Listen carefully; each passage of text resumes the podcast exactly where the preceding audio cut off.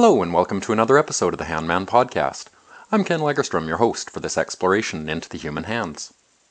In this episode, we're going to look at something called the simian line, or simian crease, also called the palmar crease, transverse palmar crease, lots of na- different names for it. But what it is, is if you look at your hand, put your fingers pointing upwards, and look at your palm, and you'll see one or two horizontal lines going across the palm. Now, this in palmistry is the line of heart and line of head and in some people's hands, about 1 in 30 to 1 in 50 is the statistics or the averages on that. Both those lines merge together to form just one line. Now that's known as the simian line or palmar crease. In palmistry, the simian line is usually associated with a very intense personality. Somebody who sees everything in just black and white, no shades of grey. Uh, some palmistry styles consider it to be a very favorable marking, and others consider it to be just uh, very negative and say that the person with that will never know peace.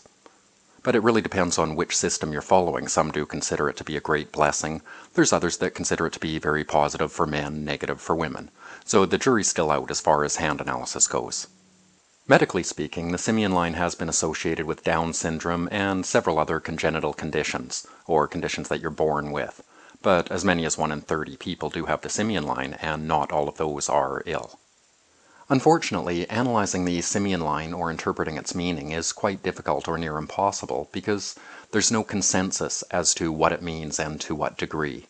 In palmistry, for example, you've got the full range of people that look at it first and say if there's a simian line, no matter what, that person will never know peace in their life. And all the way to the skeptic side of things saying the simian line is just a chance formation, it means nothing, absolutely nothing. And so the full range of interpretations in between. And then from the medical standpoint, you've got the ones that are saying the simian line must be looked at and look into health issues that may appear at birth there.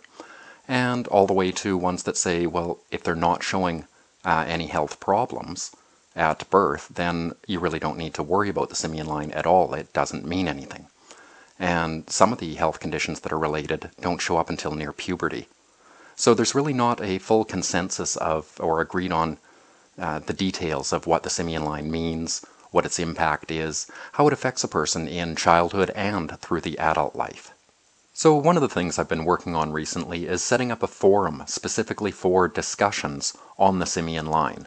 Now, it doesn't matter if your interest is a general believer in palmistry or a complete skeptic or a medical researcher, hoping to get everyone together discussing it. Who's everyone's got a little bit of information on it. Some have some specific details, some have just the right questions that need to be asked.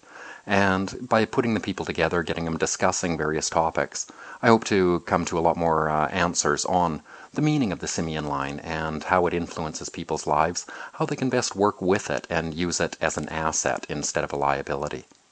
So I hope you'll join me in the discussion of the forum at forum.humanhand.com. And that's all the time for this podcast. Uh, tune in again next time for another episode. And if you've got any questions or comments, send them to podcast at humanhand.com. Or you can check on the website at www.humanhand.com.